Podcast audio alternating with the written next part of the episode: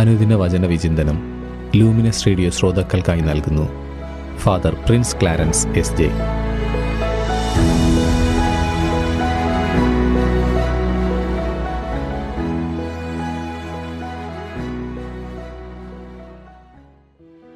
യേശുവിലേറ്റം സ്നേഹം നിറഞ്ഞ ലൂമിനസ് റേഡിയോയുടെ പ്രിയ ശ്രോതാക്കളെ ഈശോ മിശിഹായ്ക്ക് സ്തുതിയായിരിക്കട്ടെ. തിരുസഭ മാതാവ് ഇന്ന് നമുക്കായി നൽകിയിരിക്കുന്ന തിരുവചന ഭാഗം. വിശുദ്ധ യോഹന്നാൻ എഴുതിയ സുവിശേഷം അധ്യായം പത്ത് വാക്യങ്ങൾ ഒന്നു മുതൽ പത്ത് വരെ. നല്ലിടയനായ യേശുവിന്റെ മനോഹര ചിത്രമാണ് സുവിശേഷകൻ ഇന്ന് നമുക്ക് വരച്ചു കാട്ടുക. ലോകത്ത് മനുഷ്യർ ഏറ്റവും കൂടുതൽ ഇഷ്ടപ്പെടുന്ന യേശുവിന്റെ ചിത്രം ഒരുപക്ഷെ നല്ലിടയനായ യേശുവിന്റെ ചിത്രമായിരിക്കും. യൂത നാടിന്റെ സിംഹഭാഗവും കല്ലും തരിശുമായ പീഠഭൂമിയായിരുന്നു. എന്നാൽ മറുവശത്ത് ഒത്തിരി പുൽമേടുകളും ആ നാട്ടിൽ ഉണ്ടായിരുന്നു. അതിനാൽ തന്നെ ആടും ആട്ടിടേനും യൂത നാടിന്റെ സാംസ്കാരികതയുടെ ഭാഗമായിരുന്നു. ഒരിടയന്റെ ജീവിതം അത്ര എളുപ്പമല്ല. ആട്ടിൻപറ്റം ഒരിക്കലും ഇടയനില്ലാതെ മേഞ്ഞിരുന്നില്ല. ആയതിനാൽ ആട്ടിടയർക്ക് പൊതുവെ അവധിയില്ലതാനും തരിശുഭൂമിയിൽ മേയുമ്പോൾ അവിടെ അധികം പുല്ലുകൾ ഉണ്ടാകാറില്ല. അപ്പോൾ ആടുകൾ പുല്ലു തേടി കൂട്ടം തെറ്റും. ഒരാട്ടിടിനെ സംബന്ധിച്ചിടത്തോളം ഏറെ ശ്രദ്ധ വേണ്ട ജോലിയായിരുന്നു അത്. ആടുകൾ അപകടത്തിൽപ്പെടാതിരിക്കാൻ മൃഗങ്ങൾ ഉപദ്രവിക്കാതിരിക്കാൻ കള്ളന്മാർ പിടിച്ചുകൊണ്ടു പോവാതിരിക്കാൻ ഒരിടയൻ നിതാന്ത ജാഗ്രത പുലർത്തേണ്ടിയിരുന്നു. ഒരിടയന് ഒരു തോൽ സഞ്ചി ഉണ്ടാവും. അതിലയാൾ തന്റെ ഭക്ഷണം സൂക്ഷിക്കും. ഒരപ്പക്കഷ്ണവും അല്പം ഉണങ്ങിയ പഴങ്ങളും ഒലീവും ചീസുമായിരിക്കും അത്. ഇടയന്റെ പ്രധാന ആയുധം കവണയായിരുന്നു. ആക്രമിക്കാനും പ്രതിരോധിക്കാനും അയാൾ അതുപയോഗിച്ചിരുന്നു പാലസ്തീനായിൽ കാവൽ നായ്ക്കളെ ഇടയർ സാധാരണയായി ഉപയോഗിച്ചിരുന്നില്ല. വഴിതെറ്റിപ്പോകുന്ന ആടിന്റെ മൂക്കിൻ തുമ്പത്തേക്ക് ഉന്നം തെറ്റാതെ കവണ ഉപയോഗിച്ച് കല്ല് തെറ്റിക്കുമ്പോൾ ആ ആട് കൂട്ടത്തിലേക്ക് തിരിച്ചു വന്നുകൊള്ളും. ഇടയന്റെ മറ്റൊരു ആയുധവും സഹായിയുമായിരുന്നു ഊന്നുവടി. ഈ വടി ഉപയോഗിച്ച് അയാൾ മണ്ണിൽ കുത്തി നടക്കും. ആട്ടിൻപറ്റത്തെ സ്നേഹത്തോടെ ആ വടി ഉപയോഗിച്ച് തലോടി കൂട്ടം ചേർത്ത് നിർത്തും. വന്യമൃഗങ്ങൾ വന്നാൽ ഈ വടിയും അയാൾക്കൊരു സംരക്ഷണവും ആയുധവുമായി മാറും. പഴയ നിയമത്തിൽ പലപ്പോഴും ദൈവത്തെ ഇടയനും ദൈവജനത്തെ ആടുകളുമായി വർണിച്ചിട്ടുണ്ട്. സങ്കീർത്തനം ഇരുപത്തിമൂന്ന് ഒന്ന് കർത്താവാണ് എന്റെ ഇടയൻ എനിക്കൊന്നിനും കുറവുണ്ടാവുകയില്ല. സങ്കീർത്തനം എഴുപത്തിയേഴ് ഇരുപത് മോശയുടെയും അഹ്റോന്റെയും നേതൃത്വത്തിൽ അങ്ങയുടെ ജനത്തെ ഒരു ആട്ടിൻകൂട്ടത്തെ എന്ന പോലെ അങ്ങ് നയിച്ചു.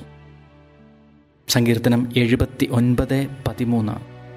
അപ്പോൾ അങ്ങയുടെ ജനമായ ഞങ്ങൾ അങ്ങയുടെ മേച്ചിൽപ്പുറങ്ങളിലെ ആടുകൾ എന്നേക്കും അങ്ങയ്ക്ക് കൃതജ്ഞതയർപ്പിക്കും. ഏശയ്യ നാൽപ്പത് പതിനൊന്ന്. ഇടയനെപ്പോലെ അവിടുന്ന് എന്റെ ആട്ടിൻകൂട്ടത്തെ മേയ്ക്കുന്നു. അവിടുന്ന് ആട്ടിൻകുട്ടികളെ കരങ്ങളിൽ ചേർത്ത് മാറോടണച്ച് തള്ളയാടുകളെ സാവധാനം നയിക്കുന്നു. ജെറേമിയ ഇരുപത്തിമൂന്ന് ഒന്ന് എന്റെ മേച്ചിൽ സ്ഥലത്തെ ആടുകളെ നശിപ്പിക്കുകയും ചിതറിക്കുകയും ചെയ്യുന്ന ഇടയന്മാർക്ക് ശാപം. കർത്താവ് അരുളി ചെയ്യുന്നു. പുതിയ നിയമത്തിലേക്ക് വരുമ്പോൾ യേശുവാണ് നല്ല ഇടയൻ. മത്തായി പതിനെട്ട് പന്ത്രണ്ട്. നിങ്ങൾക്കെന്തു തോന്നുന്നു? ഒരാൾക്ക് നൂറാടുകൾ ഉണ്ടായിരിക്കെ അതിലൊന്ന് വഴിതെറ്റിയാൽ തൊണ്ണൂറ്റിയൊൻപതിനെയും മലയിൽ വിട്ടിട്ട് അവൻ വഴി തെറ്റിയതിനെ അന്വേഷിച്ചു പോകില്ലേ? മത്തായി ഒൻപത് മുപ്പത്തി ആറ് ജനക്കൂട്ടത്തെ കണ്ടപ്പോൾ യേശുവിന് അവരുടെ മേൽ അനുകമ്പ തോന്നി.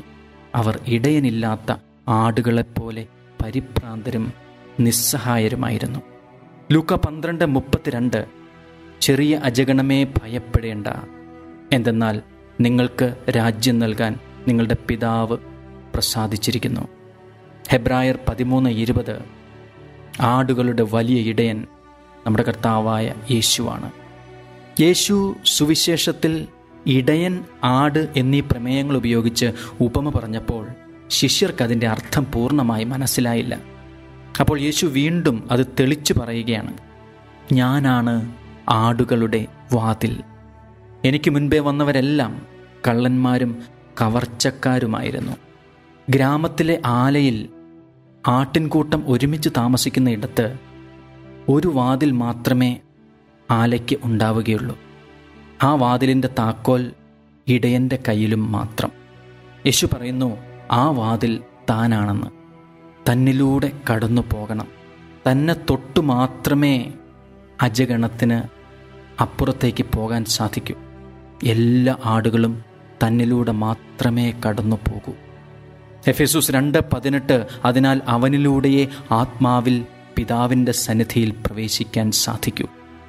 തനിക്ക് മുൻപേ വന്നവർ കള്ളന്മാരും കൊള്ളക്കാരുമായിരുന്നു എന്ന് ഇന്നത്തെ സുവിശേഷത്തിൽ യേശു പറയുമ്പോൾ നാം മനസ്സിലാക്കേണ്ടത് യൂതാ നാട്ടിൽ യേശുവിന്റെ കാലത്ത് രക്ഷകരെന്ന് പറഞ്ഞ് അനേകം പേർ വന്നിരുന്നു. അനേകം ഗണങ്ങളുണ്ടായിരുന്നു. ജലറ്റ് പോലുള്ള തീവ്രവാദി സംഘങ്ങളെക്കുറിച്ചാണ് ഇവിടെ പരാമർശം. നിഷ്കളങ്കരുടെ സത്യസന്ധത മുതലാക്കുന്നവരായിരുന്നു അങ്ങനെയുള്ള കൂട്ടർ. എന്നാൽ യേശു എന്ന ഇടയനാകുന്ന വാതിലിലൂടെ മാത്രമേ അജഗണത്തിന് രക്ഷയിലേക്ക് പ്രവേശമുള്ളൂ. ഹെബ്രായർ പത്ത് ഇരുപത്. എന്തെന്നാൽ തന്റെ ശരീരമാകുന്ന വിരിയിലൂടെ അവൻ നമുക്കായി നവീനവും സജീവവുമായ ഒരു പാത തുറന്നു തന്നിരിക്കുന്നു. പ്രിയമുള്ളവരെ നല്ലിടയൻ ഇന്ന് നമുക്ക് നൽകുന്ന സന്ദേശം എന്താണ് അത് മറ്റൊന്നുമല്ല യേശുവാണ് രക്ഷകൻ യേശു മാത്രമാണ് ഏക രക്ഷകൻ എന്നത് തന്നെ. ഈ വലിയ സത്യം ജീവിക്കുവാനും അനുഭവിക്കുവാനും ലോകത്തോട് ധൈര്യപൂർവം വിളിച്ചു പറയുവാനും ഉള്ള കൃപയ്ക്കായി നല്ലിടനായ യേശുവിനോട് നമുക്ക് പ്രാർത്ഥിക്കാം. ദൈവം നിങ്ങളെ അനുഗ്രഹിക്കട്ടെ.